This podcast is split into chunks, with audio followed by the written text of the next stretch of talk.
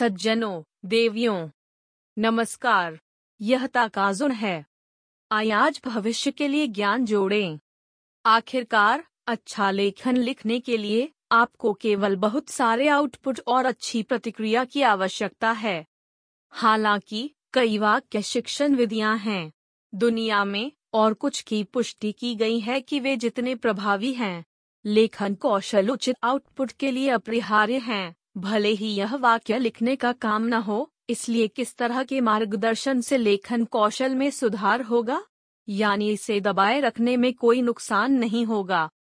इसलिए, शिक्षाविद Steve Graeme ने एक बहुत अच्छा मेटा विश्लेषण दिया, यह हो गया है। इसलिए मैं सामग्री को संक्षेप में संक्षेप में प्रस्तुत करूँगा। यह पिछले वाक्य मार्गदर्शन अध्ययनों से उच्च गुणवत्ता के 130 मामलों का एक संग्रह है, और यह मुख्य रूप से उच्च ग्रेड के प्राथमिक विद्यालय के छात्रों के लिए हाई स्कूल के तीसरे ग्रेडर के लिए है। वाक्य लिखना कैसे सिखाना सबसे अच्छा है? मैंने इसे संक्षेप में प्रस्तुत किया है। समय के लिए कोई समान मेटा विश्लेषण नहीं है, इसलिए यह कहा जा सकता है कि यह इस समय सबसे विश्वसनीय है। पाँच प्रभावी लेखन अनुदेश रैंकिंग सबसे पहले, हम प्रभावी वाक्य मार्गदर्शन की व्यवस्था करेंगे जो हमें सबसे बड़ी योग्यता के क्रम में विश्लेषण के परिणाम स्वरूप पता चला है। एक, रणनीतिक निर्देश। प्रभाव का आकार शून्य दशमलव आठ दो डंडा।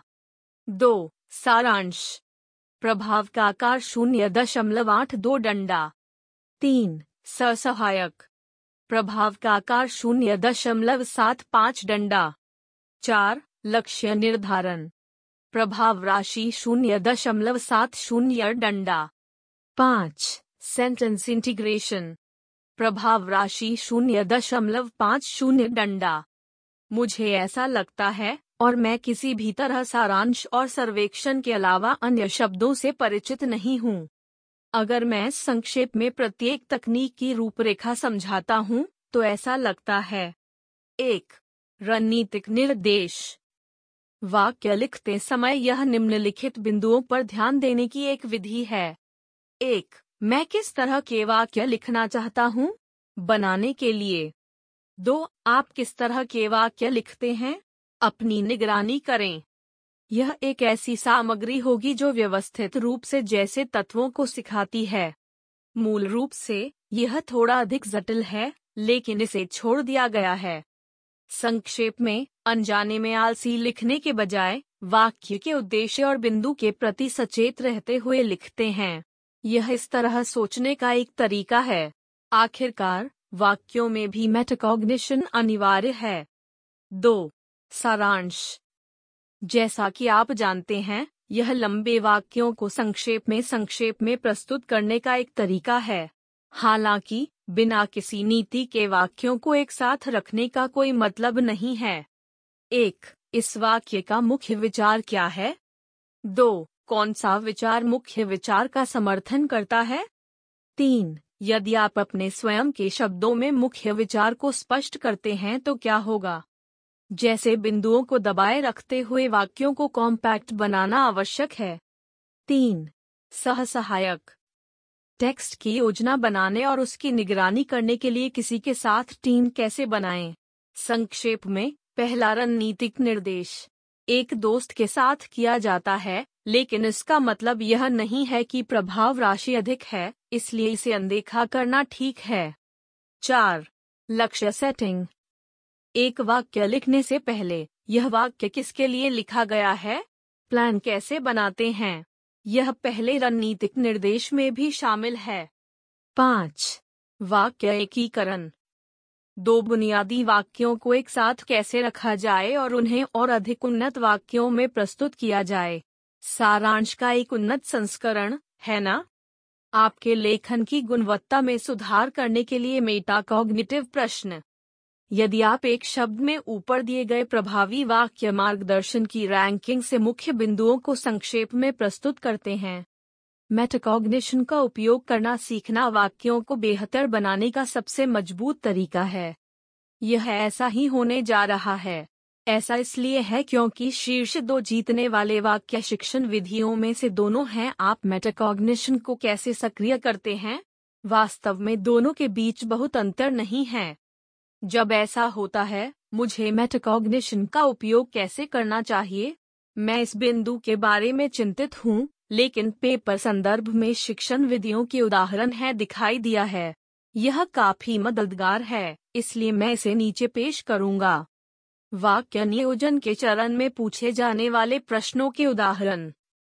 तो सबसे पहले, एक वाक्य लिखने से पहले पूछे जाने वाले मेटाकोग्निटिव प्रश्न का एक उदाहरण है। किसी भी तरह का वाक्य लिखते समय अपने आप से निम्नलिखित प्रश्न पहले से पूछना अच्छा लगता है। एक, इस वाक्य को लिखने का उद्देश्य क्या है? दो, इस वाक्य को लिखना क्यों महत्वपूर्ण है? तीन, आप किस प्रकार की जानकारी देना चाहते हैं? चार, आप पहले से ही उन विषयों और मुद्दों के बारे में क्या जानते हैं जिनके बारे में आप लिखने जा रहे हैं? पाँच आप जिस विषय या मुद्दे के बारे में लिखने जा रहे हैं, उसके बारे में सबसे दिलचस्प बात क्या है? छह, वह कौन सा बिंदु है जो आपको लगता है कि केवल यहाँ संवाद किया जाना चाहिए उन विषयों और मुद्दों के बारे में जिन्हें आप लिखने जा रहे हैं? सात, क्या वाक्य के उद्देश्य को प्राप्त करने के लिए मुझे पहले से कुछ करना चाहिए? आठ, आपके पास उन विषयों और मुद्दों के बारे में किस तरह के प्रश्न हैं जिनके बारे में आप लिखने जा रहे हैं? नौ, क्या आपने पहले इसी तरह के विषय पर एक वाक्य लिखा है? यदि हाँ तो मुझे बेहतर लिखने के लिए क्या करना चाहिए? दस, इस समय संभावित निष्कर्ष क्या है? ग्यारह, क्या आपके पास उस निष्कर्ष पर पहुँचने के लिए आवश्यक जानकारी है? बारह, इस वाक्य को लिखने के लिए मैं किन रणनीतियों का उपयोग कर सकता हूँ? इसे निष्कर्ष से लिखें समय के लिए डेटा से महत्वपूर्ण चीज़ों को सूचीबद्ध करने का प्रयास करें, या पहले केवल उद्धरण भाग लिखें। तेरह, इस वाक्य को सफल कहलाने के लिए किस राज्य में पूरा किया जाना चाहिए? वाक्य निगरानी के चरण में पूछे जाने वाले प्रश्नों के उदाहरण। अगला एक सवाल है जो आप एक वाक्य लिखते समय खुद से पूछते हैं। कोई फ़र्क नहीं पड़ता कि आप कितनी सावधानी से योजना बनाते हैं, ऐसे कुछ मामले हैं जहाँ आप ठीक उसी तरह से लिखने के साथ आगे बढ़ सकते हैं, इसलिए हर बार जब आप लिखना बंद कर देते हैं तो अपने आप से निम्नलिखित प्रश्न पूछना एक अच्छा विचार होगा। एक, क्या एक और विचार उस वाक्य से आया है जिसे आप अभी लिख रहे हैं? क्या यह लिखने के उद्देश्य के लिए उपयुक्त है? दो, यदि कोई वाक्य रुक जाता है तो आप किस भाग के बारे में भ्रमित हो जाते हैं? तीन, क्या मैं अपने मूल उद्देश्य के अनुरूप वाक्यों को ठीक से प्रवाहित करता हूँ? चार, क्या यह भेद करना संभव है कि लेखन के वर्तमान चरण में जो महत्वपूर्ण नहीं है, उससे क्या महत्वपूर्ण है? अगर उनकी पहचान नहीं की जा सकती है तो ऐसा क्यों है? पाँच, क्या आप वाक्यों को ठीक से लिखने के लिए बनाई गई रणनीतियों का उपयोग कर रहे हैं? यदि यह काम नहीं कर रहा है तो क्या आप अन्य रणनीतियों का उपयोग कर सकते हैं? छह, क्या आपके पास निष्कर्ष निकालने के लिए पर्याप्त डेटा है? सात, इस वाक्य को लिखने में सबसे बड़ी कठिनाई क्या है? सबसे भ्रामक बिंदु क्या है? उस भ्रम को ठीक करने के लिए हम क्या कर सकते हैं? आठ, अब मैं जो वाक्य लिख रहा हूँ, उसमें मेरे लिए सबसे दिलचस्प बात क्या है? क्या कोई ऐसी जगह है जहाँ पाठ में विरोधाभास है? सारांश। इसलिए इस बार मैंने उन मेटाकॉग्निटिव प्रश्नों को देखा जो अच्छे वाक्य लिखने के लिए अपरिहार्य हैं, या बल्कि वाक्य जो दूसरे पक्ष को प्रेषित किए जाते हैं। डंडा, यदि आप ऐसा करते हैं तो भी वाक्यों को अच्छी तरह से लिखना मुश्किल है, लेकिन मैंने फिर से सोचा कि मुझे व्यक्तिगत रूप से वाक्य निगरानी करना है। हर व्यक्ति में अपना जीवन बदलने की शक्ति होती है। आज सबसे छोटा दिन है। आय ज्ञान के साथ कार्रवाई करें और अपने भविष्य के लिए आगे बढ़ें। यदि आप एक सज्जन और एक महिला हैं जो कहती हैं कि यह अच्छा था तो कृपया हमें एक उच्च रेटिंग दें और चैनल की सदस्यता लें।